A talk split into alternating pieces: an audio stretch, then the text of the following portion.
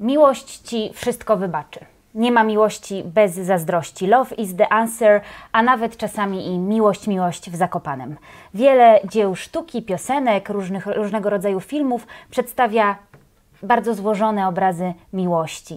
Od skomplikowanych relacji przez chwilę uniesień i niesamowitą energię. Miłość omawiana jest i poruszana na wiele różnych sposobów. Natomiast my podczas dzisiejszego webinaru Strefy Psyche Uniwersytetu SWPS porozmawiamy o tych obliczach miłości, które dzieją się w relacji między dwójką ludzi, a moim dzisiejszym gościem jest dr Katarzyna Waszyńska, psycholog, seksuolog kliniczny, specjalistka w zakresie terapii stresu pourazowego, edukacji seksualnej, a także doradca w problemach małżeńskich i rodzinnych. Dzień dobry, Kasiu. Dzień dobry, dzień dobry, witam Państwa. E, bardzo przyjemnie jest mi zacząć kolejny webinar w ramach strefy Psyche Uniwersytetu SWPS. Witam e, tych z Państwa, którzy są z nami po raz kolejny, witam także tych, którzy zagościli u nas po raz pierwszy.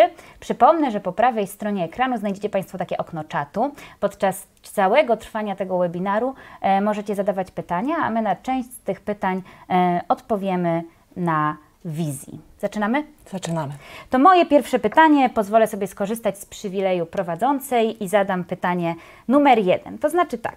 Często jest tak, że mamy taki pewien wyidealizowany obraz drugiej połówki. Znaczy brunet, opiekuńczy, poczucie humoru, e, zainteresowanie sportami walki. Wyobraźmy sobie, że spotykam taką mhm. osobę i faktycznie widzę w niej te wszelkie cechy, natomiast kiedy ta szaleńcza faza zakochania e, opada, no widzę, że on jednak nie jest w 100% opiekuńczy albo nie jest w 100% zaradny, w 100% nie odpowiada mi jego poczucie humoru i zaczynam dostrzegać takie rysy na szkle. No ale z drugiej strony trudno jest oczekiwać, że ktoś zawsze będzie jakąś swoją cechę, nawet jeżeli jest ona cechą taką bardzo pożądaną społecznie, e, przejawiał w 100%. No i kiedy ta idealizacja opada, co się wówczas dzieje? I to jest bardzo ważny moment, bardzo bym powiedziała pożądany dla par, dlatego że na tym pierwszym etapie, kiedy my rzeczywiście tak naprawdę widzimy partnera takim, jakim chcielibyśmy go widzieć, i bardzo często my też pokazujemy się z takiej najlepszej strony, czyli najbardziej e, podkreślamy swoje jakieś pozytywy, najbardziej podkreślamy jakąś swoją wartość, największą mamy cierpliwość, e, pewne rzeczy znosimy, to nie do końca tak działamy i zachowujemy się, jak później w codzienności. Więc ten pierwszy etap, kiedy my jesteśmy zakochani, to rzeczywiście patrzymy na siebie swoimi oczami i patrzymy na siebie tak bardzo idealnie. Natomiast później, kiedy już zaczyna się taka codzienność, rzeczywiście pojawiają się różne nasze cechy, których czasami nie widziało się wcześniej, a jeśli się je widziało, to tłumaczyło się bardziej optymistycznie. Na przykład, mhm. jeżeli ktoś od czasu do czasu bywał agresywny, a wydawało nam się, że on jest bardzo taki pozytywny, przyjacielski, to i tak mówimy, a tłumaczymy go, może to dlatego, że taka sytuacja, może coś go zdenerwowało i nawet jeśli są pewne symptomy różnych rzeczy, na które warto zwrócić uwagę, to w tej pierwszej fazie takiego zakochania my bardzo często to pomijamy albo bagatelizujemy a wszystko tak naprawdę wychodzi, mówiąc kolokwialnie, w praniu, czyli właśnie wtedy, kiedy pojawiają się te rysy i wtedy my sami pokazujemy się bardziej realnie i nasz partner, partnerka też pokazuje się realnie. I jeżeli my myślimy o długotrwałym związku, to bardzo ważne, żeby ta faza też nadeszła. Mówisz o takim byciu realnym, bo rozumiem, że takie nierealistyczne trochę oczekiwania, ale i obserwacje, ta idealizacja są domeną e, tego pierwszego e, zakochania, tej pierwszej fazy e, wchodzenia e, w relacje, taką fascynację.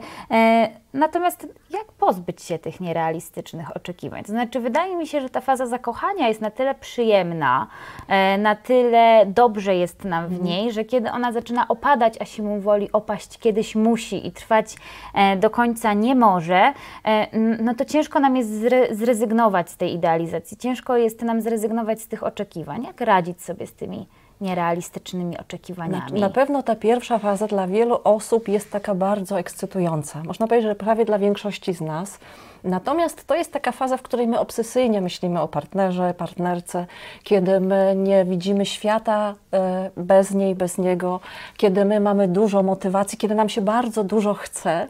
Natomiast tak naprawdę na dłuższą metę no nie dalibyśmy rady tak funkcjonować, bez spania, tylko myśląc o kimś najbliższym.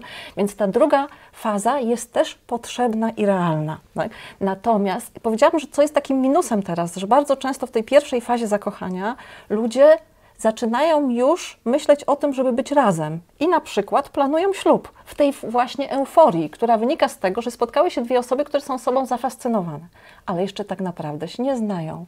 I czasami zdarza się, że właśnie w tej codzienności, która przypada już na planowanie na przykład ślubu, wychodzą różne rzeczy, które są sygnałami tego, że nie do końca pasujemy do siebie. Tak? Nie do końca pasujemy do siebie, czy nie do końca poznaliśmy jeszcze wszelakie zasady i ramy naszego funkcjonowania. No bo wydaje mi się, że trudny byłby związek dwójki ludzi bez wypracowania takich pewnych zasad. To znaczy każdy z nas, będąc singlem, ma pewne zasady w życiu, przyzwyczajenia, ale nagle konstruując ten związek, musi to niejako skonsultować ze swoim partnerem i partnerką. W jaki sposób rozmawiać o tych swoich potrzebach, przyzwyczajeniach, w jaki sposób tworzyć ten plan wspólnie, zanim dojdziemy do wniosku, że o, to może jednak jeszcze nie to. Na pewno się docierać, bo to, że na początku pewne rzeczy na przykład mamy zupełnie inne, to nie znaczy, że nie możemy być razem. Tak? E, badania też pokazują, że najtrwalsze związki to są takie związki, w których jest podobieństwo wartości, podobieństwo takich ważnych rzeczy w naszym życiu. Czyli na przykład chociażby dobrze, żeby para ustaliła, czy chce mieć dzieci, czy zamierza mieć dzieci, czy też nie. Poznarzają się pary w gabinecie, które do momentu ślubu o tym nie rozmawiają, mhm. a po ślubie nagle się okazuje, że coś tak ważnego jak chęć albo niechęć do posiadania dzieci, nagle ich zaczyna różnić, tak? I to jest coś już bardzo trudnego. Natomiast do wielu rzeczy można się podocierać. I teraz, jak pytasz mnie, co zrobić, no przede wszystkim rozmawiać tak? Mhm. Czyli w tej fazie, takiej bym powiedziała codziennej, jak najwięcej mówić o sobie, dzielić się swoimi potrzebami, mówić o swoich oczekiwaniach, o swoich oczekiwaniach co do związku, co do drugiej strony, co do tego, jak będziemy funkcjonować, jakie mamy plany, tak? Ale też dzielić się swoimi emocjami, pokazywać siebie od takiej strony wewnętrznej, czyli jak pewne, jakie rzeczy są dla nas ważne, które rzeczy przeżywamy, co nas irytuje, a co na przykład nas rozśmiesza, żeby partner miał szansę nas poznać. Nie tylko w tym momencie euforii, kiedy działa jeszcze taka chemia bardzo silna, mhm. ale też czy w momencie, kiedy ta chemia troszeczkę opadnie, czy będziemy mieli wspólne zainteresowania, czy będziemy umieli dzielić razem czas, czy będziemy umieli się dogadywać i czy przede wszystkim będziemy umieli rozwiązywać konflikty. Bo mhm. o ile w tej pierwszej fazie jeszcze czasami nie zdarzają się konflikty, bo ktoś jest bardziej cierpliwy albo na przykład nie zwraca uwagi, to w tej codzienności, mówię o codzienności, mając na myśli na przykład wspólne zamieszkanie ze sobą, mhm. tak? To w tej codzienności już tej cierpliwości tak nie ma. I tu mhm. częściej dochodzi do konfliktów. Takie najczęstsze konflikty, które obserwuję, dotyczą sprzątania, Rozrzucone skarpetki. Tak, to co dla niektórych jest porządkiem, dla innych nie jest mhm. porządkiem. Tak? E, zaangażowanie się w czynności domowe, często sprawy też finansowe, czyli podział jak gdyby takich finansów, ale też codzienne rzeczy, co robimy, jak obgadujemy, gdzie jedziemy, dokąd jedziemy, jak zamierzamy spędzić czas i też dobrze, żeby w tym okresie rozmawiać ze sobą i nauczyć się rozwiązywania konfliktów. To zanim e, przejdziemy do konfliktów, to zostańmy jeszcze w tej przyjemnej fazie zakochania, dobra? Wiem, że z konfliktami musimy się skonfrontować, tak jak w każdym etapie, także i nasz związek tutaj przejdzie przez te fazy, ale zostańmy jeszcze na chwilę w zakochaniu, bo Karol pyta, o to, ile czasu powinno trwać to zakochanie? To znaczy, jaka jest maksymalna e, granica tego, kiedy ten euforyczny stan e, zakochania, widzenia siebie przez różowe okulary trwa?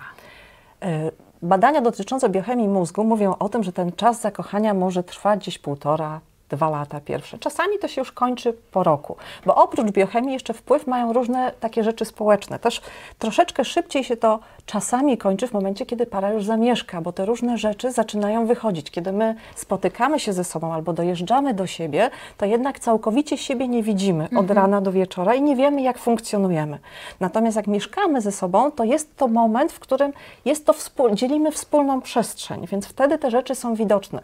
Więc z reguły można było powiedzieć, że to jest jest gdzieś tak po roku, półtora mhm. roku, ale też pamiętajmy o tym, że nie wszystkie związki przechodzą tak samo. Tu bym chciała o jednym takim schemacie powiedzieć, że my że założyłyśmy z góry, że ten pierwszy etap to jest taki euforyczny takiego zakochania i czasami przychodzą osoby do mnie, które są na przykład w takim związku trwającym już 2-3 lata i mówią o tym, że ten związek bardzo fajnie funkcjonuje. Oni są zadowoleni. Natomiast to, co kładzie się cieniem, to to, że ten związek zaczął się bardzo spokojnie i oni zaczynają wątpić, czy rzeczywiście kochają tę osobę, bo nie, by, nie zaczęło się to od etapu zakochania, tylko od etapu przyjaźni. Bo... Chyba czytasz y, moje pytania, zanim ja je zadam, nie. wiesz?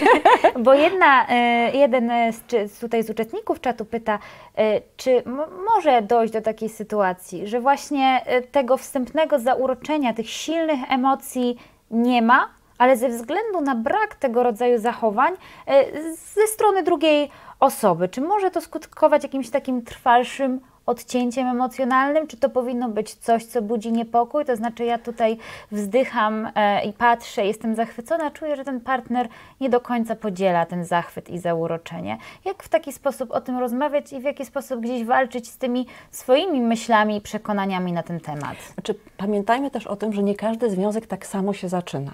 Oprócz tego, jeżeli mówimy o związkach mm, z dwóch osób, to każdy z nas jest inny. Czasami taka euforia czy stan zakochania będzie dotyczyło tego też, jacy jesteśmy, na ile sobie pozwalamy poczuć pewne emocje, na ile jesteśmy wylewni, jaki jest nasz temperament. Więc jeżeli, czasami zdarza się, że osoby bardziej zamknięte w sobie, o niższym temperamencie, one będą mniej to okazywać. Natomiast warto by było zobaczyć, czy to jest tak, że to dotyczy właśnie temperamentu, czy to się wiąże rzeczywiście z mniejszym zaangażowaniem mm -hmm. na mhm. przykład, czy to jest efekt na przykład doświadczeń z poprzedniego związku, bo czasami też osoby bardziej ostrożnie wchodzą w związek w momencie, kiedy w poprzednim związku się sparzyły.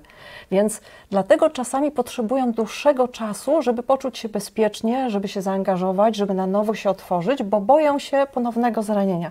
Więc tutaj trudno powiedzieć, co jest w tym przypadku. Mhm powodem takiego słabszego zaangażowania, natomiast warto o tym mówić i warto o tym rozmawiać, chociażby, żeby poznać perspektywę tej drugiej osoby. Tak? Mhm. Że możemy porozmawiać o swoich uczuciach, że właśnie ja ci tyle mówię, okazuję, a jak to jest z twojej strony? Tak? Czy ty coś do mnie czujesz, czy też nie? Tak?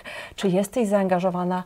Wydaje mi się, że mniej to okazujesz. Jakie są tego powody? Uczmy się rozmawiać o różnych ważnych rzeczach, dlatego że dzięki tej rozmowie my możemy siebie poznać. Mhm. Wejdę jeszcze w słowo na chwilę, bo wielu z Państwa pyta o to, czy film będzie dostępny później. Czy film będzie dostępny później? Będzie dostępny na naszym kanale na e, YouTubie, a także na blogu Strefy Psyche, psycheswps.pl. E, natomiast zostańcie Państwo z nami. No chyba, że chcecie potem raz jeszcze obejrzeć ten odcinek z partnerem lub partnerką, to zachęcamy do tego bardzo serdecznie, ale powiedziałaś e, o tych przeszłych doświadczeniach ze związku. No właśnie, czy większość z nas ma ze sobą doświadczenie kilku różnego rodzaju rodzaju relacji. Rozumiem, że doświadczenie bycia w relacji z drugą osobą e, no jest takim doświadczeniem długofalowym. To znaczy mhm. ono przenosi się pewnymi schematami na kolejne relacje, w które, w które wchodzimy. Jest takim źródłem wiedzy e, nie tylko o świecie o tym, jakie są relacje, ale jacy my jesteśmy e, w, w w kontakcie z drugim człowiekiem.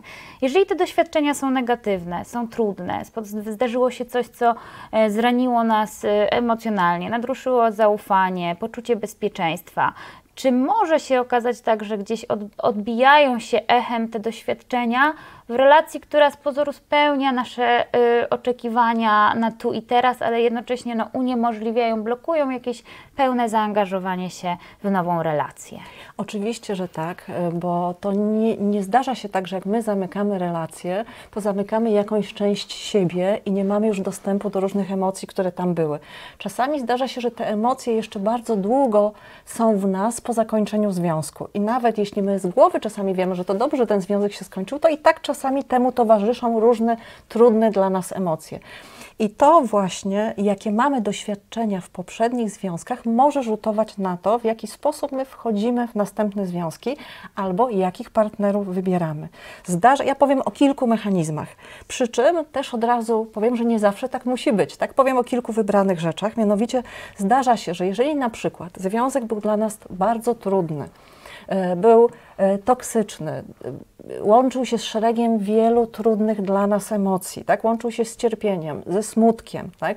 Dodatkowo byliśmy bardzo zakochani, to istnieje taki mechanizm, który powoduje, że który może powodować, że w następnej relacji wybieramy partnera bezpiecznego bezpiecznego. Jeżeli w poprzednim na przykład doszło do zdrady, którą strasznie przeżyliśmy, to następnego wybieramy partnera bezpiecznego, czyli główny nacisk kładziemy na to, żeby obronnie nie powtórzyć tego doświadczenia, a więc wybieramy kolejną osobę jako taką, która naszym zdaniem nie zrobi nam tego samego. Mhm. Czyli taką, osobie, taką osobę, której będzie bardziej na nas zależeć niż nam na niej, bo może to oznaczać, że jak nam zależy, to jest większe znowu ryzyko zranienia. I zdarza się, że wybieramy osobę właśnie taką bezpieczną, w której czujemy się dobrze, ciepło, e, mamy poczucie jak gdyby teraz już nareszcie takiego spokoju, ale okazuje się, że tam na przykład spada namiętność. Bo główny jak gdyby nacisk był kładziony na wybór partnera, partnerki, z którymi będziemy się dobrze czuć. To trochę tak jak taki plaster na rany. Nie mówię, że za każdym razem musi to być plaster na rany, bo taki związek może przerodzić się też w miłość. Tak jak mówiłam, że nie każda miłość, czy nie każdy związek zaczyna się tak samo. Ale to jest jeden z mechanizmów. Inny mechanizm, że na przykład osoby wychodzą często ze związku i żeby nie czuć trudnych emocji, które się wiążą z rozstaniem, bardzo szybko wchodzą w następny związek. Po to, żeby tych emocji trudnych nie przeżywać. Trochę jak mówi się kolokwialnie klin klinem. I rzeczywiście pozornie to jest łatwiejsze, bo zapominamy o tym smutku, o płaczu, a pojawia się euforia związana z, kolejną z kolejną osobą, z kolejną relacją. Natomiast tu istnieje kilka jak gdyby takich rzeczy, które są ryzykowne. Po pierwsze, że w różnych sytuacjach, tych nowych, mogą nam się stare rzeczy otwierać. Na przykład. Możemy porównywać tę nową osobę do tamtej osoby i zastanawiać, a tamta by tak nie zrobiła, albo tamta by właśnie tak zrobiła, albo inaczej by się zachowała. Czasami, będąc w podobnych miejscach, czy spędzając czas, nagle jakieś wspomnienia z pamięci będą wchodziły nam też z poprzedniej relacji. I czasami, jeżeli ten wybór jest taki bardzo szybki, to też może być to wybór ryzy- ryzykowny, dlatego że wtedy my też wybieramy często taką osobę, która ma cechy, które w tamtym związku nie miały. Na przykład, jeżeli w tamtym związku było za spokojnie, to możemy wybrać osobę, która będzie wydawała nam się bardzo imprezowa, na przykład. Tak? Więc tutaj jest ryzyko, jeżeli my nie przepracujemy tych emocji związanych z rozstaniem, jest ryzyko, że one będą nam się dłużej ciągnąć i że nasz wybór partnera będzie mniej obiektywny. Ale oczywiście to jest teoria i wiem tutaj z doświadczenia gabinetowego, że jest bardzo trudno przejść ten etap rozstania, pozwolić sobie na te wszystkie trudne emocje po to, żeby dojść do siebie, żeby dojść do równowagi i wtedy rzeczywiście wybrać taką osobę, z którą mamy szansę większą na to, żeby być szczęśliwymi. No właśnie, pojawiają się pytania y, o to, jak sobie radzić z rozstaniem, ale z rozstaniem zarówno takiego związku nieformalnego, jak i z rozwodem. I w jaki sposób ulżyć sobie w przeżywaniu tych trudnych emocji, bo y, no nie czarujmy się, każdy z nas doświadczył przynajmniej raz w życiu rozstania. Nie było to doświadczenie przyjemne. Ale E, potrzebne czasem. Powiem, że potrzebne, dlatego że jeżeli, co nie znaczy, że konieczne, tak? ale potrzebne, dlatego że jeżeli mamy poczucie, że poradziliśmy sobie z rozstaniem, to nie boimy się tak następnych trudnych sytuacji, które w naszym życiu mogą się pojawić, bo wiemy, że jesteśmy w stanie sobie poradzić i wiemy, że te emocje bardzo trudne, one z czasem słabną i mijają. Natomiast jak nie mamy takiego doświadczenia, to jest większy lęk przed rozstaniem, co też może rzutować na to, jak funkcjonujemy w związku, bo możemy się kurczowo kogoś trzymać, bojąc się tego, czy sobie poradzimy po rozstaniu. E, Dotykasz e, pewnego już obszaru, który myślę, że poniekąd e, łączy się z takim lękiem przed rozstaniem, w obawie przed odczuwaniem e, nieprzyjemnych emocji, e, ale taką też potrzebą maksymalizowania szczęścia w związku. To znaczy, większość osób zapytanych o to, e, dlaczego jest w związku, albo- dlaczego zależy e, mu jej na tym, aby w związku być, to żeby być szczęśliwym. Mm, Uśmiechasz się, więc myślę, że jest to zgubne przekonanie, a jeśli tak, to dlaczego? I tu jest kilka perspektyw. Po pierwsze, niekoniecznie ludzie są zawsze ze sobą, żeby być szczęśliwymi. Czasami ludzie po latach są ze sobą, bo łączy ich kredyt, dom, dzieci, wspólna historia, wspólne lata. Ale rzeczywiście budujemy związki z takim założeniem, tak, żeby być szczęśliwymi. Przy czym e, to jest trochę taka pułapka. Ja mówię o takich mankamentach, co nie znaczy, że z miłością związane są tylko negatywne rzeczy, tak? Ale mówimy o takich, o mankamentach chociażby po to, żeby świadomie móc się ustrzec. I tutaj bardzo często jest tak, że jeżeli my budujemy e, ten związek, żeby być szczęśliwymi, to obarczamy partnera czy partnerkę często odpowiedzialnością za to, żeby dał nam to szczęście, żeby dzięki tej osobie, żebyśmy mogli być szczęśliwi. I tak naprawdę to tutaj ważne jest, żebyśmy my umieli być szczęśliwi i wtedy z drugą osobą możemy budować to szczęście. Przy czym wiadomo, że szczęście to nie jest taki stan, który trwa wiecznie. To nie jest tak jak w filmach, że bierzemy ślub i żyjemy I długo, długo i i szczęśliwie. szczęśliwie. Jeżeli myślimy o związkach długofalowych, długoletnich, czy dożywotnych, jeżeli chcemy stworzyć taki związek, to to będą okresy, kiedy będziemy szczęśliwi, kiedy będziemy mniej szczęśliwi i kiedy będziemy mieć również kryzys. Tak? I warto wiedzieć, że ten związek to jest też, jeżeli tak chcemy, na dobre i na złe, bo czasami ludzie zawierają związki na dobre. Jak zaczyna być trudno, to się też rozstają. No właśnie, a propos rozstania, to dane pokazują, że w Stanach Zjednoczonych rozpada się już co drugie małżeństwo, e, natomiast, natomiast z danych GUS-u wynika, że e, ilość rozwodów w Polsce sukcesywnie rośnie, a jako taki najczęstszy powód e, tych rozstań to taka niezgodność charakterów. Profesor Bogdan de Barbaro w książce Kochać Wystarczająco Dobrze powiedział i powołam się na cytat, zamiast próbować przetrwać kryzysy, naprawiać, pary od siebie uciekają. I porównuję to do takich e, trochę zasad we współczesnym świecie. To znaczy, jeżeli kiedyś psuła się pralka, to tych pralek nie było, więc wszyscy dążyli, żeby je Naprawiali. naprawić. A teraz pralka się psuje, zazwyczaj idziemy do sklepu i wymieniamy ją na nową.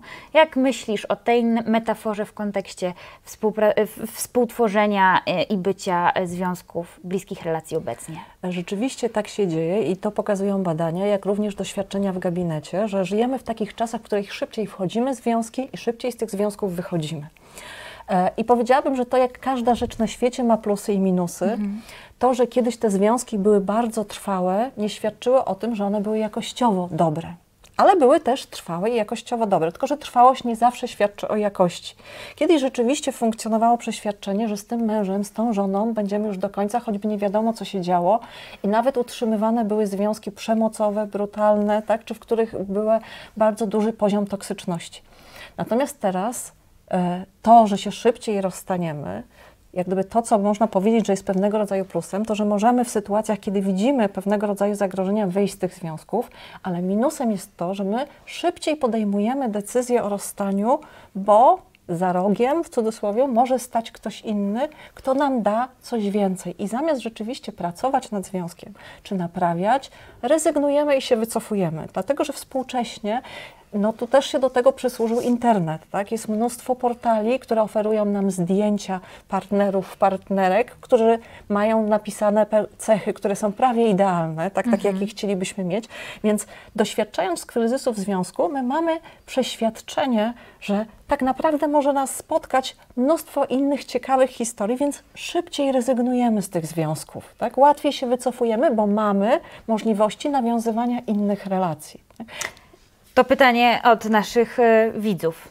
Jak w takim razie e, radzić sobie z kryzysami, ale także jak przychodząc z tej fazy zakochania, wchodząc do tej fazy codzienności, w której jest przestrzeń na szczęście i nieszczęście, starać się jednak zadbać o te relacje, to znaczy podtrzymywać pewnego rodzaju dobre rytuały, zwyczaje, które mają jednak za zadanie zadbać o te relacje. To, co jest bardzo ważne, to żeby spędzać ze sobą czas, ale powiedziałabym nie tyle spędzać czas ilościowo, co jakościowo. Bo może, to powiem jak e, o, pary mi mówią w gabinecie, że spędzają ze sobą wieczór, a ja pytam, co robicie? No tam każdy siedzi przy swoim laptopie, no i spędzają ze sobą czas, tak? Natomiast chodzi mi o spędzanie ze sobą czasu, kiedy my możemy coś wspólnie robić. Niech to będzie nawet oglądanie filmu, ale potem porozmawiajmy o tym filmie, podzielmy się. Pamiętajmy oczywiście, że to jest taka trójczynnikowa teoria miłości Sternberga. Ona jest pewnego rodzaju teorią, ale też pokazuje, że w takim związku dobrze, żeby była intymność, czyli taka bliskość emocjonalna, czyli wtedy, kiedy my mówimy o swoich uczuciach, kiedy się dzielimy swoimi przeżyciami, kiedy przy partnerze mówimy o tym, co nas porusza, co nas boli, co, na, co nam się podoba, czyli kiedy my otwieramy się przed drugą stroną i to jest ta intymność, zaangażowanie, czyli wspólne jak gdyby dbanie o ten związek od strony nawet logistycznej, tak? czy wspólne zaangażowanie w dom, w mieszkanie, w dzieci, w plan dnia, w aranżowanie naszego czasu wolnego, no i namiętność, czyli seksualność. Tak? I tu bym powiedziała, że ta intymność jest też ważna, dlatego że często ludzie nie spędzają ze sobą czasu i oczekują, że wieczorem będzie nagle w sypialni ogień. Fajerwerki. Tak? A ogień, jeżeli nie mamy ze sobą styczności, no to nagle tak nie powstanie. wybuchnie, tak, bo to w ogóle będzie, się no nie tli. skąd? No, Zanim przejdziemy do tematyki e, seksu w związku, bo to też padają pytania, to jeszcze przejdę do oczekiwań. No bo jak mówisz o tym e, jakościowym, wspólnym e, spędzaniu czasu, no to ja mogę mieć takie oczekiwania, że mój partner zabierze mnie na wystawną kolację albo zorganizuje romantyczny wieczór na dachu w blasku świec, a on tego nie robi, a ja bym miała takie oczekiwania. W jaki sposób mam przełożyć mu te oczekiwania? Czy to w ogóle jest akceptowalne, żebym te oczekiwania wobec e, niego miała? A jeśli tak, to w jaki sposób mogę je komunikować i wyrażać? Nie jest dobrze, jeżeli oczekujemy, że partner domyśli się, jakie mamy oczekiwania, i na dodatek jesteśmy źli, kiedy się nie domyśla. Więc jeżeli mamy jakieś oczekiwania, to dobrze o tych oczekiwaniach mówić. Tak? Pamiętajmy, że my pochodzimy z różnych domów, z różnych rodzin, gdzie różne były modele związku, gdzie w różny sposób funkcjonował mężczyzna, funkcjonowała kobieta, więc my wychodząc z tych domów, mamy też pewne oczekiwania wyniesione z domu, co będzie druga osoba robić, czego nie będzie robić, jak będzie reagować, czy będziemy się kłócić, czy nie będziemy się kłócić, kto płaci, kto nie płaci, tak, kto, e, kto odpowiada za stronę finansową na przykład przy wyjazdach, a kto na przykład gotuje, kto sprząta i trudno założyć, żeby druga osoba miała identycznie i tożsamo, więc dobrze o tym rozmawiać, ale to, co najważniejsze, żeby rozmawiać na różnych etapach związku, bo w fazie zakochania może być tak, że my się na wszystko zgodzimy, wszystko zaakceptujemy, bo myśl o tym, że moglibyśmy stracić tę drugą osobę, tak wzbudza nas lęk, że jesteśmy w stanie się na wszystko zgodzić. Mhm. Natomiast wtedy, kiedy my mieszkamy ze sobą, to to jest taki moment, żeby właśnie porozmawiać o tym, jak ma wyglądać nasz dzień, kto, kto za co odpowiada, kto się czym zajmuje, tak, jak się dzielimy finansowo, jeśli jest e, jakiś podział, tak. Kolejny moment, kiedy warto też rozmawiać, bo jednak role się zmieniają wtedy, kiedy rodzi się dziecko.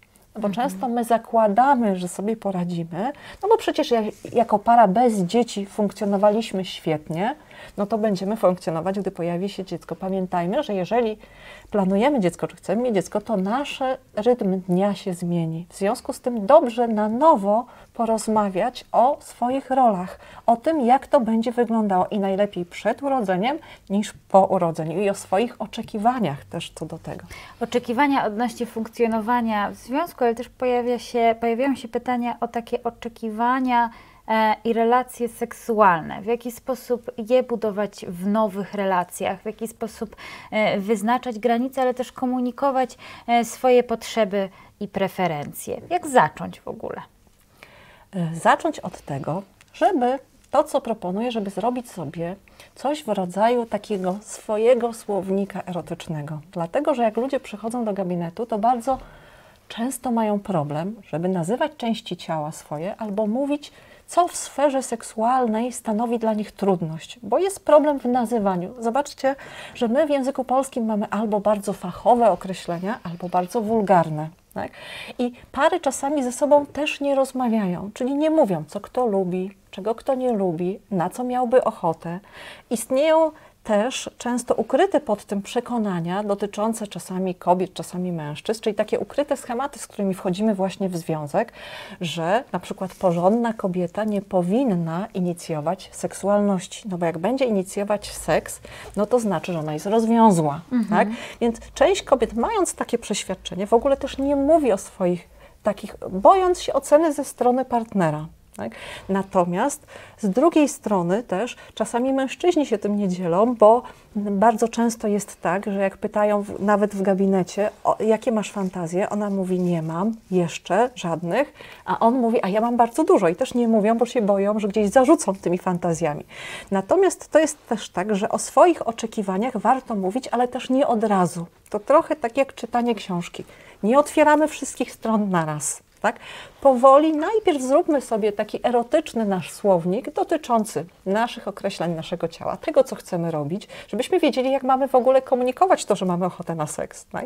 Potem zacznijmy też mówić o tym, co nam sprawia przyjemność, ale też rozmawiajmy nie na zasadzie tu w poniedziałek tak, a we wtorek tak instruowania, tylko dzielenia się tym i odkrywania trochę swojego ciała, ciała partnera, bo pamiętajmy, że nawet jak mieliśmy różne związki i mamy doświadczenia seksualne, to nie z każdym partnerem, partnerką jest tak samo.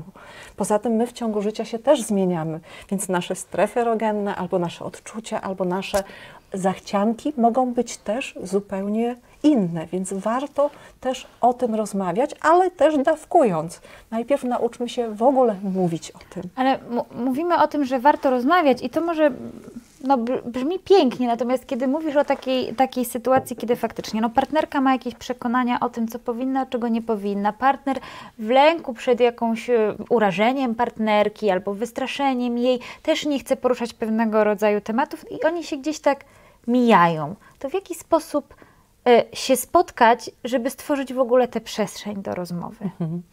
I bardzo często, jak się mijają, no to właśnie przychodzą do gabinetu, żeby nauczyć się o tym rozmawiać, bo trochę tak jest, chociaż tu podejrzewam, że wywoła to falę krytyki, że osoba, która odmawia seksu, ma pewnego rodzaju władzę w związku, bo mhm. ona dawkuje, ile tego seksu jest. I tu od razu powiem, że to nie jest mój wymysł. To jest opisywane w literaturze i nie zawsze to jest oczywiście świadome, ale proszę zobaczyć, że osoba, która odmawia, to ona rozdziela, kiedy ten seks będzie, kiedy seks nie będzie. Nie mówię, że to jest manipulacyjne. Może to wynikać z różnych obaw, z różnych lęków, czasami z nieakceptacji swojego ciała, czasami z nieakceptacji takiej, bym powiedziała, fizjologii związanej z seksualnością, przynajmniej w moim gabinecie zdarza się tak, że więcej kobiet ma tego rodzaju problem, żeby zaakceptować na przykład zapach, smak, czy w ogóle wilgotność, tak? I z racji swoich różnych trudności, czy czasami negatywnych doświadczeń w poprzednich związkach, zatrzymują się w tej sferze. Tak? I nie chcą tego dzielić z partnerem. Przy czym pamiętajmy, że lęk, jeśli to jest motywowane lękiem, jest tym większy, jeżeli my z tego lęku nie robimy, nie działamy. Czyli jeżeli rzeczywiście będzie się osoba powstrzymywała od różnych rzeczy, to ten lęk będzie coraz większy i niechęć będzie coraz większa. Natomiast jeżeli my się konfrontujemy z lękiem, czyli robimy coś, czego się boimy, to ten lęk też maleje. Przy czym musi być taka zasada, że osoba chce tego, a nie czuje się zmuszona czy z powinności. Jeżeli my zmusimy partnera, partnerkę do jakichś zachowań seksualnych, to na dłuższą metę ona straci potrzebę, bo seks jest czymś tak spontanicznym, że dobrze, żeby był podejmowany wtedy, kiedy chcemy i z własnej woli. Ale pamiętajmy, że w związku są dwie osoby, które mają swoje potrzeby. I polega to na tym, żeby znaleźć takie rozwiązanie, które będzie akceptowalne dla obu stron, nie dla jednej.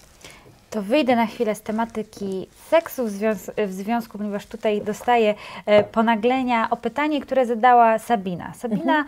prosi o to, abyś opowiedziała o, o takim e, schemacie e, związków i wchodzenia ze, w związki, e, na przykład toksyczne, e, który w jakiś sposób e, może być efektem więzi, którą tworzyliśmy z rodzicami z dzieciństwa, czyli jak te nasze doświadczenia dziecięce w ogóle mogą wpływać na to, e, jak e, odnajdujemy się w tworzeniu relacji z innymi ludźmi? W dużej mierze, dlatego że pierwszym, jak gdyby środowiskiem, pierwszą wizją związku jest związek naszych rodziców albo osób ważnych. Tak? To nie musi być rodzina pełna, ale obserwujemy na przykład mamę, obserwujemy tatę, obserwujemy jak funkcjonują albo jak te osoby się zachowują i my czasami świadomie bądź nieświadomie tutaj też uczymy się tego, czy indukujemy to, jak to ma wyglądać. Czasami to funkcjonuje na zasadzie świadomej, czyli na przykład zdarza się, że w parach osoby mówią: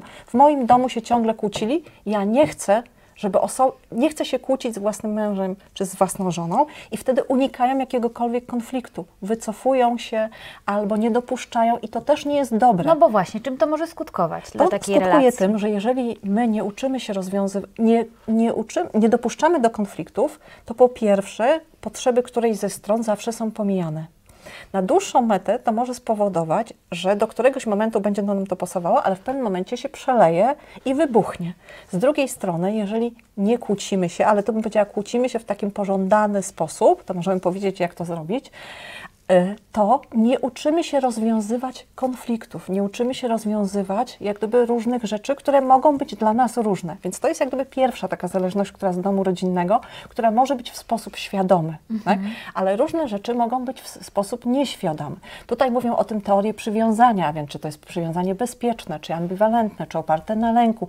I to, jaki mieliśmy rodzaj więzi z ważnymi dla nas osobami w dzieciństwie, może rzutować na to, jakie my więzi budujemy z innymi osobami. Jest taka bardzo fajna książka, ja ją polecam i uwielbiam ją. E, to jest książka Tęsknota silnej kobiety za silnym mężczyzną. Ona mówi o tym, jak e, i też pokazuje, jak wychowanie w domu rodzinnym to dotyczy jak gdyby sytuacji kobiet, które e, mają tendencję, czy mają słabość do, które są na pozór silne, na co dzień silne, wyglądają na silne kobiety. Często to są e, córeczki tatusiów, w cudzysłowie mhm. oczywiście, to jest pewnego rodzaju uproszczenie, ale w taki sposób. I, ma, I szukają silnego mężczyzny. Natomiast okazuje się właśnie, że często wchodzą w toksyczne związki, bo w ich y, myśleniu, takim świadomym i nieświadomym, ten silny mężczyzna niekoniecznie jest silny wewnętrznie, czyli dojrzały, tylko tę siłę ma na zewnątrz. Mhm. Dlatego, że jako siłę odbieramy to, co jest pozornie silne. Czyli to nawiązując do tego, co też pytałaś na początku, te oczekiwania, tak, mhm. żeby on był silny, żeby on, nie wiem, był towarzyski, żeby on umiał, e, nie wiem, zadbać o nas, a to może, okazywa, może się łączyć z tym, że po prostu jest przemocowy albo agresywny. Tak? Dobra, to zadam jeszcze jedno pytanie, które też pojawiło się tutaj e, od widzów. E, dziecko zaniedbywane emocjonalnie w dzieciństwie, którego potrzeby nie były e, respektowane, słyszane, autonomia w jakiś sposób również nie została zabezpieczona. Jedna z uczestniczek pyta, czy to może skutkować nadmierną kompensacją uczuć w stosunku do partnera, to znaczy takim zalewaniem go uczuć, zaspokajaniem wszelkich jego potrzeb, zanim on jeszcze zdąży o nich pomyśleć, albo w ogóle zaspokajanie takich potrzeb, które ja myślę, że on powinien mieć i w jaki sposób to może wpływać? To może na działać na kilka sposobów. Z jednej strony rzeczywiście, jeżeli czegoś nie dostaliśmy w dzieciństwie, a bardzo tego chcemy, to możemy chcieć znaleźć osobę, która nam to wszystko zaspokoi. Więc my będziemy się rzucać na pierwszą osobę, która nam okaże chociażby coś, czego nie dostaliśmy w dzieciństwie. I tu jest takie ryzyko, że będziemy na pierwszą osobę, która chociażby poświęci nam uwagę, jeżeli tej uwagi nie dostawaliśmy, to nagle zakochamy się w osobie albo zaczynamy zwracać uwagę na, na osobę, która na nas zwróciła uwagę, bo dała nam to, czego nie dostaliśmy. Mhm. To może być jedna rzecz. Druga strona może być też taka, że właśnie jeżeli nie dostaliśmy pewnych rzeczy, to chcemy bardzo, żeby w naszej rodzinie było już idealnie, nie tak jak w domu, czyli żeby właśnie było bardzo dużo uczuć, bardzo dużo ciepła, bardzo dużo emocji i będziemy, możemy też na zasadzie właśnie kompensacji chcieć tę naszą rodzinę stworzyć taką bardzo emocjonalną, tak? która może wynikać tak naprawdę ta chęć emocji z jednej strony z naszej potrzeby, ale z naszej sfrustrowanej potrzeby i może być też obciążająca dla partnera.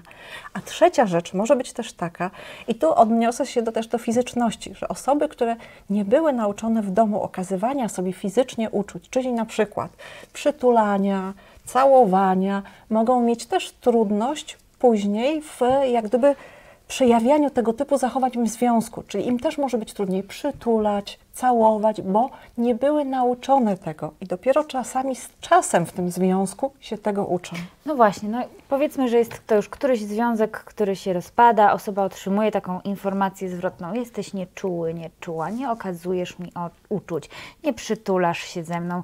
I taka osoba, no nie wiedząc do końca, co jest nie tak, ale otrzymując taki feedback, co może w tej sytuacji zrobić? Nie wchodzi jeszcze w kolejną relację, dostaje sygnały, że w tych relacjach do końca coś... Yy, coś nie gra, nie wiadomo oczywiście z czyjej winy, ale chciałaby to przepracować. Jakie są tutaj wsparcia i rady dla takiej osoby? Przede wszystkim y, tutaj nawiążę do takiego kolokwialnego sformułowania, tu przepraszam panów, ale ono istnieje tylko w stosunku do panów, natomiast nie do kobiet. On był stały, a one się, on był stały, tylko one się zmieniały. Ale dotyczy to tak samo kobiet, jak i mężczyzn, że zdarza się, że my zmieniamy partnera, partnerki, natomiast problemy w tych związkach są po krótkim czasie takie same. Czyli to nie zmiana partnera, partnerki spowoduje, że nie będzie tych problemów, tylko czasami jest potrzebna zmiana w nas. Mhm. I warto też się zastanowić, jeżeli partner mówi coś do nas, to e, nie obrzucać go bo ty tak samo albo ty inaczej, tylko zastanowić się, czy rzeczywiście to, co nam partner, partnerka zarzuca, czy rzeczywiście tak jest. Dlatego, że związek jest czymś w rodzaju lustra dla nas. My siebie, jak jesteśmy sami, to tego nie widzimy. Jak jest, jesteśmy w relacji z kimś, to mamy możliwość zobaczyć i usłyszeć, jak się zachowujemy. Więc warto posłuchać, jakie partner ma też opinie na nasz temat, jakie ma do nas zastrzeżenia, jakie ma do nas oczekiwania, żeby też zobaczyć, czy rzeczywiście tak jest, że możemy mieć trudność tak, w okazywaniu tego typu rzeczy, chociażby bliskości czy fizyczności. Jeżeli już jesteśmy świadomi tego, że tak jest, to kolejna to jest decyzja do tego, że chcemy to zmienić. Tak? Czyli jeżeli mamy świadomość, że rzeczywiście jest nam trudniej okazywać uczucia fizycznie, ale sami też rozumiem, odczuwamy tego pewnego rodzaju deficyt przez no otrzymywanie pytamy, takiego feedbacku. Czy chcemy, bo dla niektórych to po prostu tak jest i się przyzwyczaiły, że tak jest i nie mhm. mają deficytu, ale jeżeli uświadomimy sobie, że te związki nasze, jeśli dwa czy trzy związki z tego powodu się rozpadły, to jest ryzyko, że z, taki, z tego samego powodu rozpadnie się mhm. czwarty. Więc kolejna to jest decyzja na to, żebym chciał, chciała to zmienić. Tak? I oczywiście, że tego typu zmiany nie robią się z dnia na dzień, ale jeżeli będziemy się na tym koncentrować, czy pamiętać o tym i chociażby wprowadzić sobie takie rytuały zwyczajne, tak? czyli jeżeli partner, partnerka wychodzi do pracy rano, to całujemy w czoło na przykład, tak? albo się przytulamy za każdym razem, jak widzimy, albo jak siadamy wspólnie do wspólnej herbaty wieczorem, to też się obejmujemy, czy chociażby robimy, żeby wprowadzać tą fizyczność i czasami jako taki pozytywny rytuał, tak? żeby sobie dawkować też i powoli się w tej sferze rozwijać. Mówimy o, o rozpadach związku, ale pojawia się pytanie o powroty, tak zwane drugie szanse. Czy one są dobre? A czy to nie jest tak, że w myśl wybaczam, ale nie zapominam, taki związek nie ma szansy wypalić? Pyta Aga. To zależy z jakiego powodu powracamy. To zależy, ulubiona odpowiedź psychologa. Tak, no to od czego ale to zależy? tutaj y, w miłości, w związkach nie ma czegoś takiego jak prosty algorytm. Tak? Myślę, że każdy z nas tego doświadcza i ja tutaj też mówię o pewnych mechanizmach czy też procesach, co nie znaczy, że one w 100% występują. I teraz, jeżeli jest pytanie, czy to dobrze wracać, tak? albo co, jaka mogą być konsekwencje powrotu, to wszystko zależy od tego, z jakiego, może nie wszystko, ale dużo, z jakiego powodu wracamy. Bo jeżeli wracamy, dlatego że sobie uświadomiliśmy, że tak naprawdę to osoba, z którą się rozstaliśmy, jest dla nas bardzo ważna i to z nią chcemy być, a rozstanie było spowodowane jakimś kryzysem, czy czymś, co nam się wydawało fajne, albo kimś, kto nam się wydawał fajny, no to wtedy warto walczyć i wracać. Natomiast jak my wracamy z lęku przed byciem samemu, samej i wracamy tylko dlatego, że boimy się być sami, no to tu już bym powiedziała, że niekoniecznie, bo nie wracamy, bo chcemy być z tą osobą, tylko chcemy się ochronić przed swoimi uczuciami. I to wtedy nie jest dobre, dlatego że jak wrócimy, to znowu lęk czy strach nam minie. I znowu będziemy czuć niezadowolenie z relacji z partnerem, z partnerką. Więc czasami warto wytrzymać w tym momencie i zastanowić się, z jakiego, dlaczego chcemy wrócić. Mhm. Jeszcze wcześniej mówiłaś o konfrontacjach i kłótniach w związku, że konfrontować i kłócić to się trzeba umieć. A przynajmniej to ja uczyć. bym chciała poznać taki sekret, jak się kłócić wystarczająco dobrze i jakie są trzy najczęściej popełniane sytuacje, trzy najczęściej popełniane błędy w kłótniach. Y, tych sytuacji jest dużo. Jedną z to takich sytuacji. Trzy ulubione. Dobrze. Trzy ulubione, które się najczęściej zdarzają w gabinecie.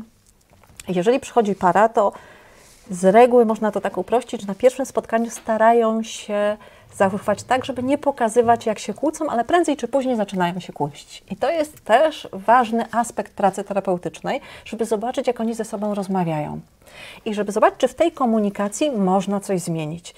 I bardzo często właśnie można coś zmienić w kłótniach.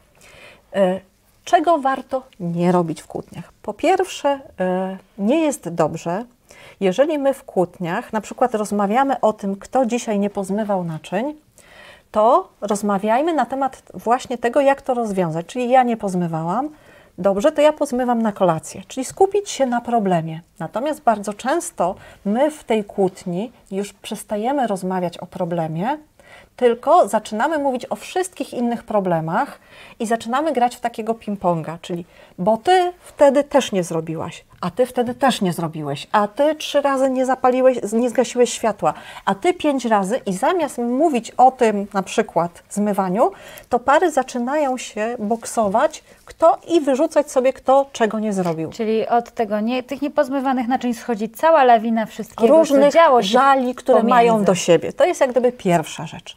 Druga rzecz, że też odchodzi się od tego tematu, od e, jakiegoś głównego wątku, a zaczyna sobie wciągać do rozmowy inne osoby. Często ulubionymi w cudzysłowie osobami są rodzice.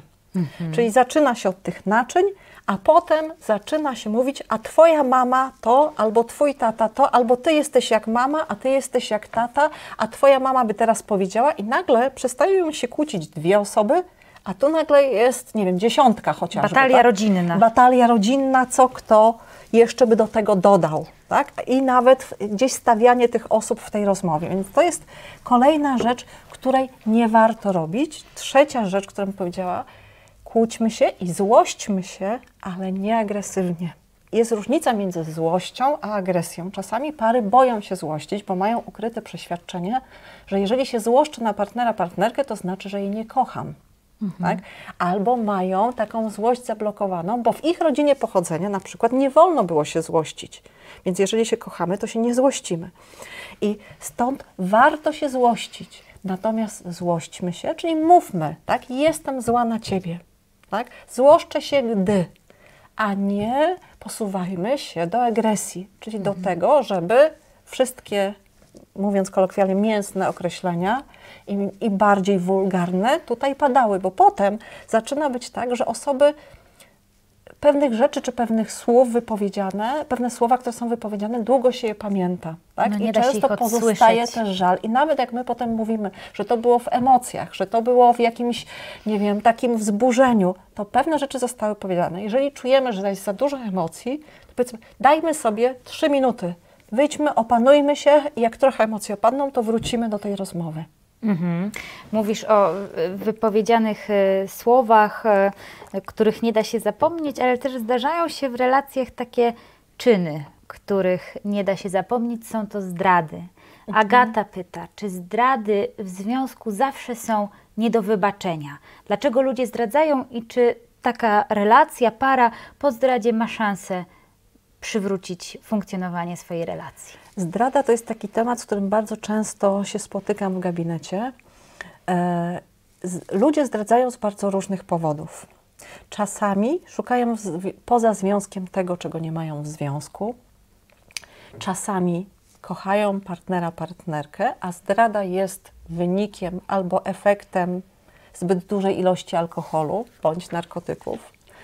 Czasami zdarza się, że osoby zdradzają dlatego, że w związku odsunęliśmy się już od siebie i jest tylko między nami informa- wymienianie informacji dotyczących logistyki e, i już nie ma tej intymności i nie ma też namiętności albo jednego z tych aspektów. W związku z tym łatwiej ulegamy jakiemuś czarowi innej osoby.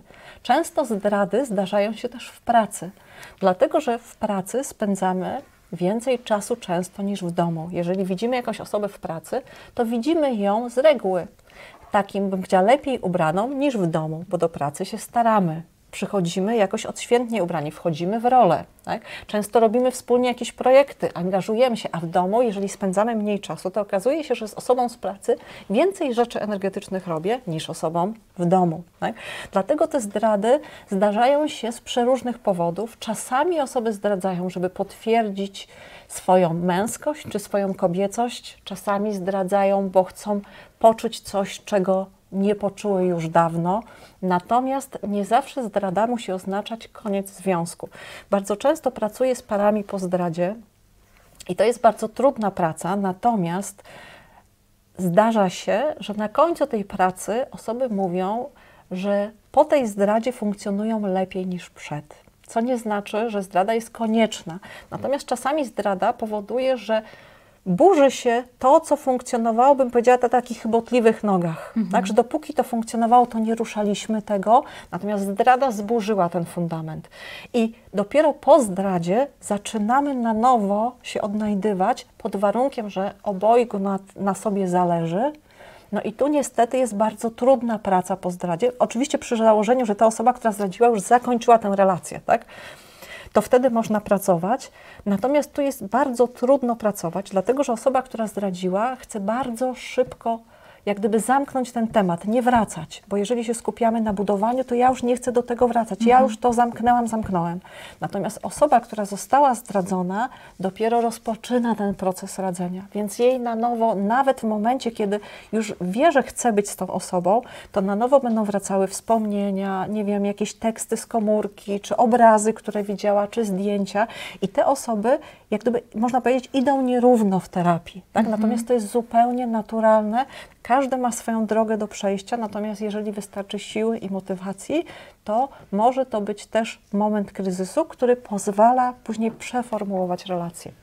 Bruno pyta także, jak poradzić sobie ze strachem mówienia dziewczynie czy kobiecie szczerych komplementów, kiedy ma się taki uraz po pierwszej relacji, gdzie te komplementy, e, ta próba bliskości skończyła się odrzuceniem. To trochę to, o czym już rozmawiałyśmy, o tych echach poprzednich relacji, ale jaką miałabyś poradę, wsparcie dla Bruna? Nie chcę, żeby to zabrzmiało jak uproszczenie, ale my nabieramy wprawy poprzez trenowanie. Czyli jeżeli coś dla nas stanowi trudność, to jedyną drogą jest próbowanie tego. Oczywiście, że w poprzednich związkach, jeżeli się sparzyliśmy, może być nam trudniej, ale mamy do wyboru albo zostaniemy na tym etapie tych doświadczeń sparzenia i już nie będziemy tego robić, albo będziemy chcieli to doświadczenie zmienić, żeby na nowo odkryć przyjemność z mówienia komplementów. Bo mówienie komplementów, jeżeli jest szczere, jest przyjemne dla osoby mówiącej i fajnie, żeby było przyjemne dla drugiej strony. Przyjmującej, rozumiem. Dla osoby przyjmującej. Natomiast nie ma innego sposobu, jak tylko próbowanie tak? Jak tylko mówienie tych komplementów. Oczywiście, że jeżeli długo komuś nie mówiliśmy komplementów, to trzeba założyć, że one mogą być czasami nieudane czy nieadekwatne. Pamiętajmy, że nie wszystko nam od razu wychodzi. Tak? Natomiast dlatego dobrze też budować relacje, dlatego że im mniej my mamy doświadczeń w relacjach, tym bardziej się na swoich lękach i naszych schematach skupiamy, bo nie konfrontujemy tego z rzeczywistością. Natomiast jak my wchodzimy w relację pomimo lęku, to po pierwsze lęk maleje, a po drugie możemy konfrontować nasze ukryte schematy z rzeczywistością i łatwiej sobie radzić z nieśmiałością, z mówieniem, z przyjmowaniem komplementu. Tylko tą drogą można to zrobić. To ostatnie pytanie, albo jedno z ostatnich, zobaczymy, damy jeszcze Państwu szansę. Naprawdę dzisiaj jesteście wyjątkowo obecni i aktywni, za co bardzo Dziękujemy serdecznie bardzo, bo dziękujemy. bez Państwa by nas tu nie było. Dokładnie. Y, Aleksandra pyta, czy to jest normalne, że, żeby zastanawiać się, e, wątpić, czy się kogoś kocha? Tego rodzaju myślenia, czy tego rodzaju e, sposób myślenia jest w ogóle dopuszczalny i akceptowalny? Ja bym odeszła od takiego myślenia, czy normalne, nie, czy nienormalne, bo norma jest bardzo szeroka, natomiast zdarza się w związku, że jesteśmy w takim momencie, że się zastanawiamy. Na to może mieć wpływ wiele różnych rzeczy. Czasami może to być sytuacja kryzysowa, w której jesteśmy, czyli jakiś czas w związku, w którym już się nie układało i jest więcej żalu na przykład niż przyjemnych doświadczeń i zastanawiamy się, czy rzeczywiście tę osobę jeszcze kochamy, bo ileś tego żalu przez lata czy przez miesiące, który był, naniosło się na te nasze uczucia. Czasami zastanawiamy się, czy kochamy, bo nagle jakaś inna osoba nas zafascynowała. Tak? I zastanawiamy się, czy rzeczywiście jeszcze kochamy, skoro ktoś nas zafascynował. Tak? I tu też może być taka, e, taki moment zastanowienia, no to jak kocham, czy nie kocham na przykład. Czasami zastanawiamy się, czy kochamy, bo na przykład ta miłość, która jest, jeśli to jest miłość, nie pasuje nam właśnie do schematu, który mamy w głowie, czyli właśnie nie zaczyna się tak jak trzeba, nie przebiega tak jak trzeba, albo partner nie spełnia takich naszych oczekiwań. Żyjemy w takich czasach, w których często my oczekujemy od partnera, żeby był wszystkim i kochankiem, i przyjacielem, i powiernikiem, i przyjaciółką, i kimś, kto wychodzi na imprezy, i kimś, kto przytuli. I czasami, jak nie spełnia partner tych rzeczy, to też się, to jesteśmy źli i sfrustrowani, się zastanawiamy, czy kochamy. Ale taki moment, moment jest też potrzebny, bo jeżeli rzeczywiście to jest taki e, czas, kiedy ta nasza, coś z tą naszą miłością się stało, to wtedy rzeczywiście dobrze byśmy to widzieli. Czyli za taki moment zastanawiania się jest też ważny, takiego pozostania z sobą i zobaczenia, jakie są te nasze uczucia wobec partnera. Czy rzeczywiście z tą osobą chcemy być. Tak? No właśnie, słuchaj, zadam ostatnie pytanie, ale zadam je dlatego, że jestem bardzo ciekawa Twojej odpowiedzi. E, po czym poznać, po czym wiedzieć, że to jest ten właściwy związek? Zdrać no sekret. E, pytanie, co to znaczy właściwy związek? Że ja to bym... jest ten jedyny. No więc to właśnie, ten ja bym, na zawsze. Więc ja bym odeszła od takiego schematu, ten jedyny i ten na zawsze, dlatego że to nie znaczy, że nie może być tym jedynym. Natomiast jeśli my myślimy o związku i myślimy, że znajdziemy drugą połówkę swoją, to to jest taki schemat romantyczny. Mhm. I ten schemat jest przeszkodą czasami w sytuacjach, kiedy po tej wielkiej miłości chcemy nawiązać albo jesteśmy po rozstaniu, no i w związku z tym, jeżeli myśleliśmy, że to jest ten jedyny, a go straciliśmy, to już co dalej? Tak? Jeżeli mam takie przeświadczenie, że na mnie czeka tylko jeden jedyny, to może to mnie po rozstaniu zamykać na różne inne rzeczy, bo przecież tego jednego, jedynego straciłam. Oczywiście możemy budować związki w oparciu o to, że chcemy, żeby ta osoba była osobą do końca życia i bardzo o to dbać. Tak? Natomiast nie ma, i tu Państwa rozczaruję, nie ma jednej recepty, dlatego że nam się to może wydawać na różnych etapach związku. Raz nam się mówi, że to jest rzeczywiście ta osoba, z którą chcę być do końca życia, ale możemy mieć za dwa lata kryzys. I teraz pytanie, czy to jest kryzys spowodowany tym, że gdzieś się zagubiliśmy, czy przestałam kochać tę osobę, czy może chcę, żeby na nowo zrobić. Kryzys nie oznacza, że ten związek jest zły, tylko że czasami się zatraciliśmy i na nowo budujemy. Tak naprawdę nie ma sygnałów, że to jest ten jedyny. My jesteśmy tymi sygnałami. Czy my chcemy z tą osobą być? Czy mi jest dobrze z tą osobą? Czy ja z tą osobą chcę wspólnie dzielić różne ważne wydarzenia w moim życiu? Czy ja chcę z tą osobą dzielić moje życie? Kasiu, nasz webinar jest jedyny i chcę z Tobą podzielić jeszcze parę chwil, a spływają bardzo ciekawe pytania. E, powiedziałam Ci, że ostatnie, ale mogę jeszcze. Tak. Pytanie bardzo ważne i tutaj wiele osób podpina się pod pytanie, które zadała Ewa.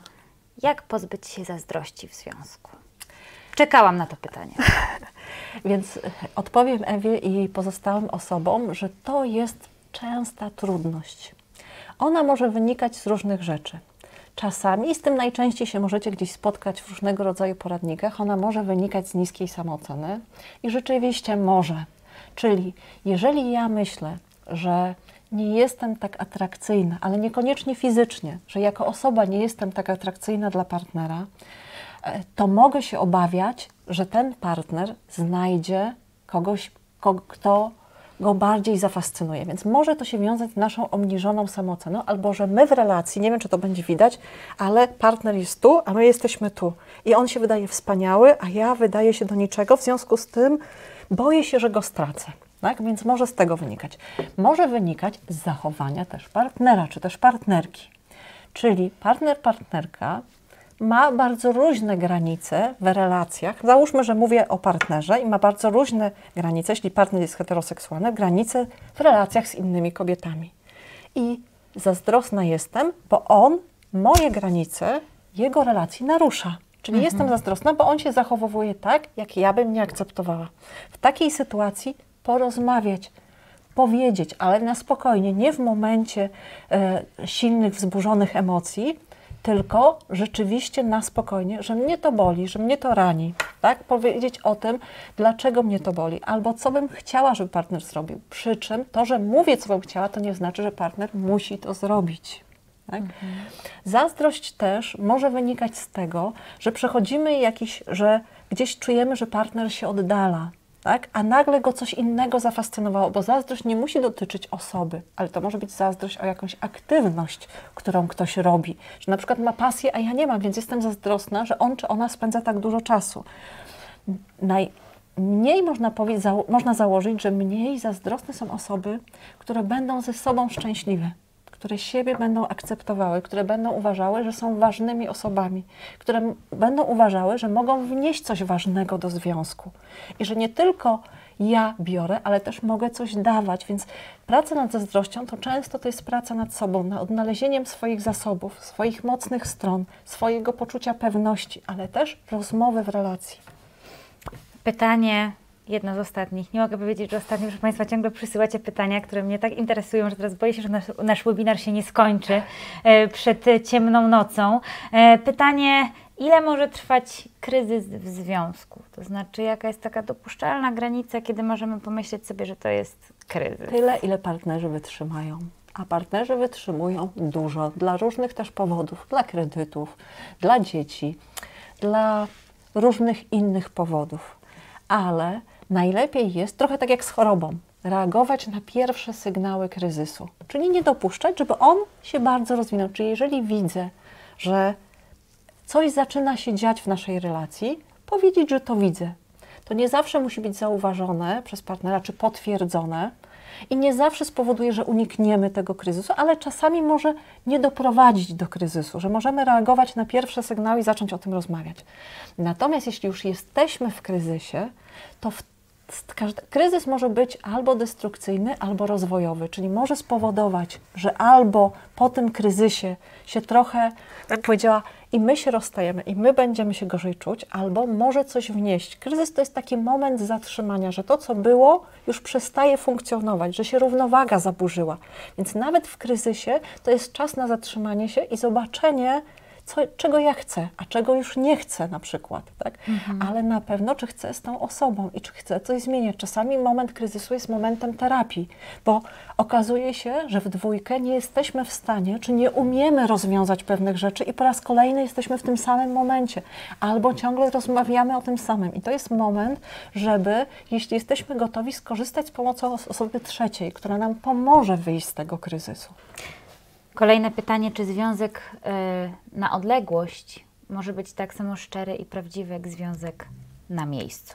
Może, ale każda rzecz, bo mogą być związki na odległość szczere i mogą być związki na odległość nieszczere, mogą być związki na miejscu szczere i nieszczere. Tu nie ma też takich rzeczy, natomiast ma pewne rzeczy, o których warto powiedzieć.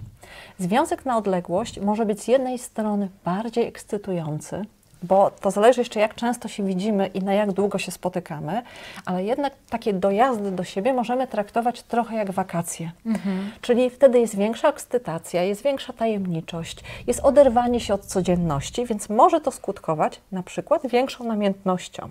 Tak? W codzienności jest większa rutyna ale też pytanie, czy w, tym, w tych spotykaniach się my rzeczywiście mamy szansę siebie poznać na co dzień, bo tu o to chodzi, jak my często się widzimy, w jakich sytuacjach się widzimy i czy wystarczająco długo, żeby się rzeczywiście poznać w tak zwanym, mówiąc prosto, zdrowiu i chorobie w smutku i w radości. Tak?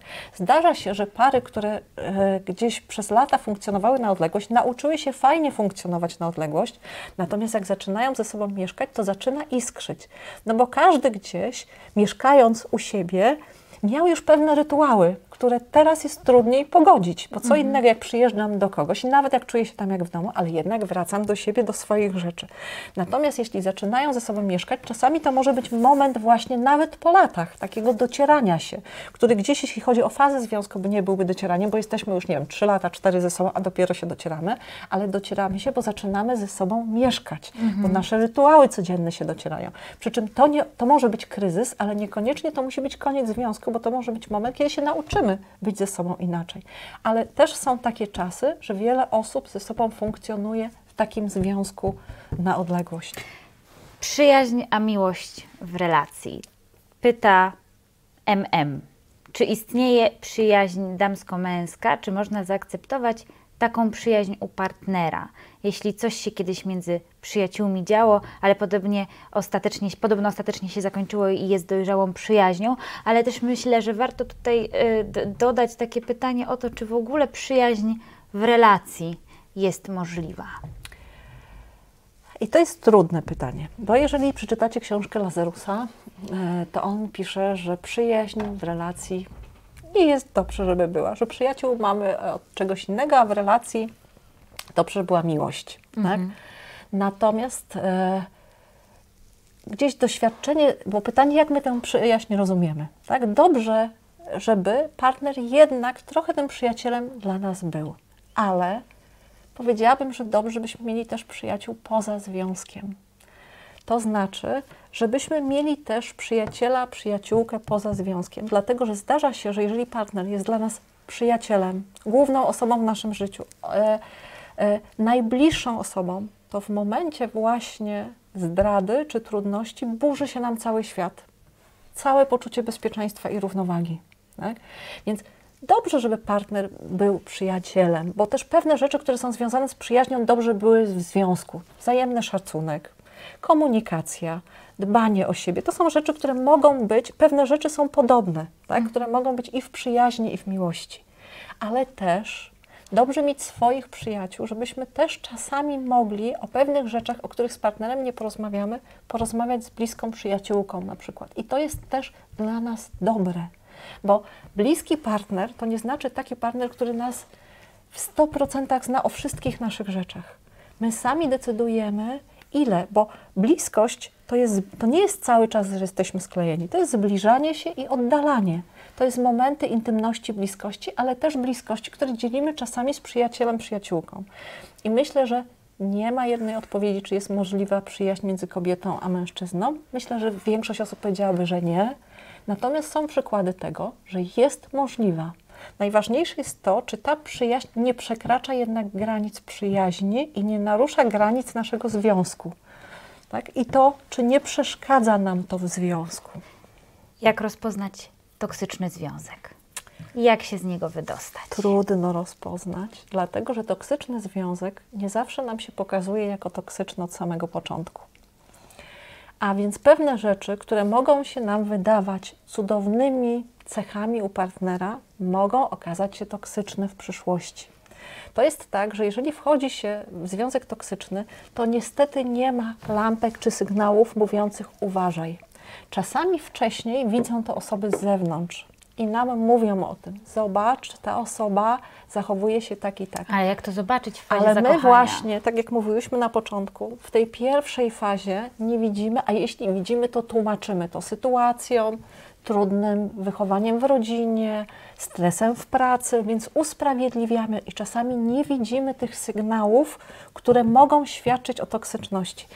Tak, e, toksyczny związek to jest związek przemocowy. I o ile my rozpoznajemy bardzo łatwo przemoc seksualną, o ile rozpoznajemy bardzo łatwo przemoc fizyczną, to chciałabym zwrócić uwagę na taki rodzaj toksyczności, który jest słabiej rozpoznawalny, mianowicie na przemoc psychiczną, która wiąże się z kontrolą, bo my nie zawsze uznajemy to jako kontrolę. Czyli jeżeli partner, partnerka przegląda nasze osobiste rzeczy, przegląda nasze komórki, przegląda nasze laptopy. To jest kontrola. Związek dobrze, żeby opierał się na zaufaniu, nie na kontroli. Oczywiście inaczej trochę wygląda po zdradzie. Ja mówię o sytuacji, kiedy nie doszło do zdrady. Mhm. Tak? Przemoc, kontrola może się manifestować też tym, co my na początku odbieramy jako dbałość partnera, partnerki o nas. Więc dzwoni do nas ciągle, się pyta, gdzie jesteś, co robisz, i na początku może być tak, że my to odbieramy jako sygnał opiekuńczości, troski, a okazuje się, że to nie tyle jest troska, co kontrola. Bo mhm. on czy ona chce wiedzieć, gdzie jesteśmy, co robimy w danym momencie, z kim to robimy, e, gdzie przeszliśmy z jednej kawiarni do drugiej, a w którym momencie, a z kim teraz rozmawiamy, tak? I nagle coś, co się wydawało troską czy opiekuńczością, zaczyna nabierać cech kontroli, ale czasami się wtedy orientujemy zbyt późno, mhm. tak? Czy nawet to, że partner e, na początku chce, czasami związki toksyczne też zaczynają się jak bajka niestety. Mhm że spotyka się wymarzonego partnera, który nam organizuje życie, który y, organizuje nam wycieczki, różne rzeczy, a z czasem zaczyna być tak, że oczywiście to organizuje pod pewnymi warunkami, że zaczyna ograniczać nasze życie towarzyskie z innymi osobami. Takim sygnałem może być też mówienie o tym, mówienie negatywnie o przyjaciołach, przyjaciółkach, rodzinie, izolowanie osoby, że rzeczywiście trochę w pewnym momencie osoba się czuje jak w złotej klatce, czyli nagle ma mnóstwo rzeczy, które chciała, ale jednocześnie wiąże się to z tym, że musi pozostać tylko z tą osobą, że ma, jak gdyby jest presja urwania kontaktów z innymi osobami. I dopiero jak osoba zostaje sama, to nagle łapie się na tym, że rzeczywiście jest w tej klatce. Więc tu bym powiedziała o takiej toksyczności, która niekoniecznie musi być przemocą seksualną czy przemocą fizyczną, ale ma charakter kontroli drugiej strony i na to warto zwracać uwagę. Pojawia się wątek jeszcze już tak co chwilę sobie myślę, że już kończymy, już kończymy. Boję się, że baterie w mikroportach się wyładują, ale nie mogę. E, nawiązanie do, pytani, e, do pytania odnośnie przyjaźni. E, czy przyjaźń w ogóle damsko-męska e, jest możliwa? E, czy ona zawsze gdzieś kończy się e, jakimś uczuciem? Ale także w jaki sposób radzić sobie, myśleć o takiej przyjaźni obok związku? To znaczy mój partner ma bliską przyjaciółkę. Coś kiedyś między nimi było, to budzi jakieś moje obawy, mimo tego, że sprawa oficjalnie uważana jest za zakończoną. To przede wszystkim dobrze o tych obawach powiedzieć partnerowi. Mhm. Bo jeżeli coś mnie boli, to dobrze, by partner o tym wiedział. Co nie znaczy, że musi zrobić tak, jak my chcemy, tak? Ale rzeczywiście dobrze by wiedział, że boli mnie takie i takie zachowanie i dlaczego mnie boli. No właśnie, i tu warto sobie zadać pytanie, dlaczego mnie to boli czy przeraża? Czy boję się, że rzeczywiście coś tam jeszcze będzie? Czy boję się, że on ma coś z nią, czego ze mną nie ma takiej bliskości? Więc warto sobie zadać pytanie, dlaczego dla mnie to jest też taką trudnością? Czy że z nią spędza więcej czasu niż ze mną? Tak? Więc najpierw zadać sobie pytanie, dlaczego to nam przeszkadza, a jeśli to dotyczy mnie, no to popracować nad sobą, jeśli się da, a jeżeli partnera, bo spędza z nią więcej czasu niż ze mną, no to dlatego warto mu to zakomunikować, tak? Mhm. Albo z nią się bawi lepiej lepiej niż ze mną, tak? Więc to pytanie, jakie są też powody tego i czy partner rzeczywiście robi coś, co, o czym powiedziałam wcześniej, co narusza zasady naszego związku, mhm. tak? I też dobrze, żeby te zasady funkcjonowały dwie w strony. Czyli jeżeli on ma prawo mieć przyjaciółkę, to ja mam prawo mieć też przyjaciela, bo czasami zas do, zasady działają w jedną stronę. Tak? Mhm. Natomiast odpowiadając na pytanie, czy, czy przyjaciel może być zawsze przyjacielem, tu nie ma gwarancji na całe życie nic nie daje nam gwarancji. Podobno najpewniejszych są tylko podatki i śmierć, tak? Podobno. Natomiast jeżeli mamy przyjaciela, to nikt nam nie da gwarancji, że pewnego wieczoru czy pewnego dnia nie będzie naszym partnerem albo kochankiem. To jak ktoś jest e, przyjacielem, to to nie jest jakaś, e, powiedziałabym, nie wiem, drzwi, które się zamykają i do końca będą zamknięte. My, na, my się też zmieniamy przyjaciel się też zmienia. Więc też warto na bieżąco też patrzeć, oczywiście niecodziennie, ale czy on nadal jest dla mnie przyjacielem, czy jednak coś dla niego więcej czuje. A jeżeli jestem w innym związku, no to pytanie, co teraz? Natomiast nie jest dobrze, tu powiem o jednej rzeczy, pilnować swojego partnera dobrze, żeby każdy sam się pilnował w związku, czyli warto powiedzieć, jakie są zasady funkcjonowania naszego związku, żebyśmy to wspólnie ustalili i żeby każdy pilnował, czy przestrzega, bo jak jeden drugiego zacznie pilnować, to nie jest to najlepsze.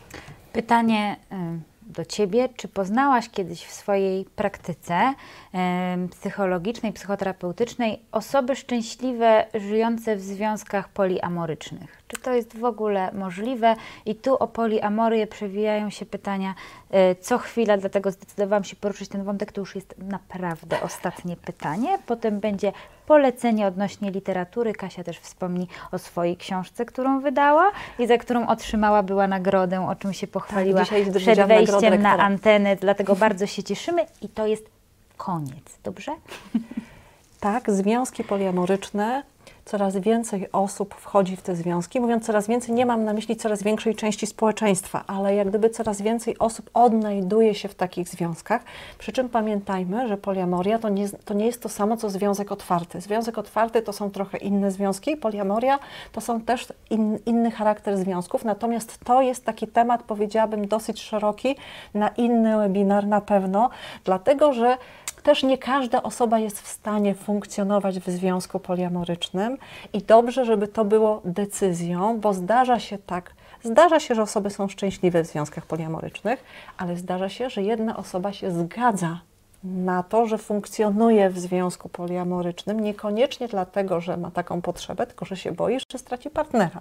Więc poliamoria jest wtedy, kiedy się zgadzamy. Tak? Więc jeżeli ja się zgadzam, bo boję się, to niekoniecznie jest to poliamoria, ale to jest na osobny już. Cieszę się, że się zobowiązałaś do ostatniego webinaru, bo mi wtedy jakoś ulżyło, że nie mam, nie muszę tutaj zadawać tych wszystkich pytań, więc słuchajcie, będziemy mieli Kasię raz jeszcze zobowiązała się do tego, nagrało się, zapisało, nie ucieknie. E, polecenie o literaturę dla osób, które e, chcą przemyśleć sobie sobie swój związek, albo chcą się pozbierać po rozstaniu, albo w ogóle potrzebują jakiegoś wsparcia e, w zakresie e, tworzenia związków. E, Pozycje proponowane przez dr Katarzynę Waszyńską to Już mówię, przede wszystkim uwielbiam Ester Perel, więc warto zobaczyć. W Polsce są chyba dwie książki Ester Perel wydane. Wygooglujcie, nie pamiętam tytułu. Jedno to jest chyba Inteligencja seksualna, a drugie coś z łóżkiem w tytule. Ester Perel.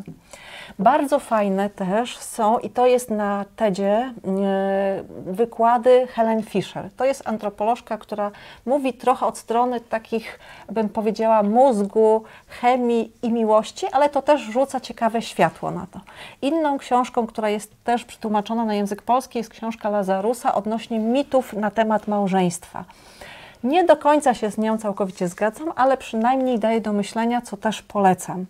Bardzo fajna jest też książka właśnie Mai Stor, e, Tęsknota silnej kobiety za silnym mężczyzną i Erika Berna, co polecam. E, Ojejku, podstawowa książka Erika Berna, Gry, czy to jest tytuł gry, czy coś jeszcze? W każdym razie Erik Bern, e, W co grają ludzie. Natomiast tu od razu powiem, bo to bardzo polecam, natomiast ta książka jest napisana w skomplikowany sposób. Nie czytajcie jej szczegółowo.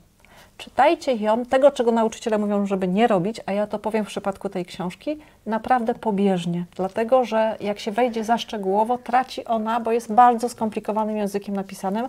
Natomiast w co grają ludzie jest bardzo fajną książką, o tym nie rozmawiałyśmy. Jakie są gry w związkach? Gra No widzisz, to jeszcze trzeci webinar przyjdziesz. Dobra, słuchajcie, będzie tych webinarów sporo, będzie jeszcze szansa na zadawanie tych wszystkich pytań, które nie padły, a książka Katarzyny A Waszyńskiej moja to? książka dotyczy trochę czegoś innego. Ale polećmy ją na Trzymajcie kciuki, bo właśnie y, dzisiaj też się dowiedziałam o dwóch rzeczach, mianowicie, że właśnie dostałam za książkę na temat prostytucji kobiet nagrodę rektora, a drugie, że właśnie trwa moja, y, dzisiaj dostałam oficjalnie informację, że komisja habilitacyjna też dotycząca tej książki i mojego dorobku, w związku z tym trzymajcie kciuki, może Proszę Państwa, no uda. liczymy na to, że kolejne spotkanie z doktor habilitowaną Katarzyną Waszyńską odbędziemy. E, dziękuję bardzo za dzisiejsze e, spotkanie i przypominam Państwu, że zapis dzisiejszego spotkania będzie dostępny na naszym e, kanale na YouTubie. Poprzednie webinary też tam możecie e, obejrzeć. Poza tym podcasty znajdziecie na iTunesie, SoundCloudzie, Spotify i Lektonie.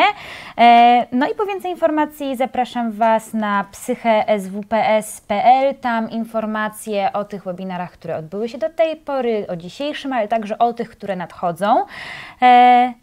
Na koniec chciałam Ci przeczytać Pan Marek. Marek napisał, Pani Kasiu, wspaniale się Pani słucha. Bardzo dziękuję za to spotkanie. Tyle miłości od naszych e, uczestników i widzów. Miłość odsyłamy zwrotnie. Dziękuję Państwu. Żegnamy się z miłością i czułością. Dziękuję bardzo i dziękuję za miłe słowa i bez Państwa by nas tutaj nie było, więc cieszę się, że Państwo są. Dziękujemy.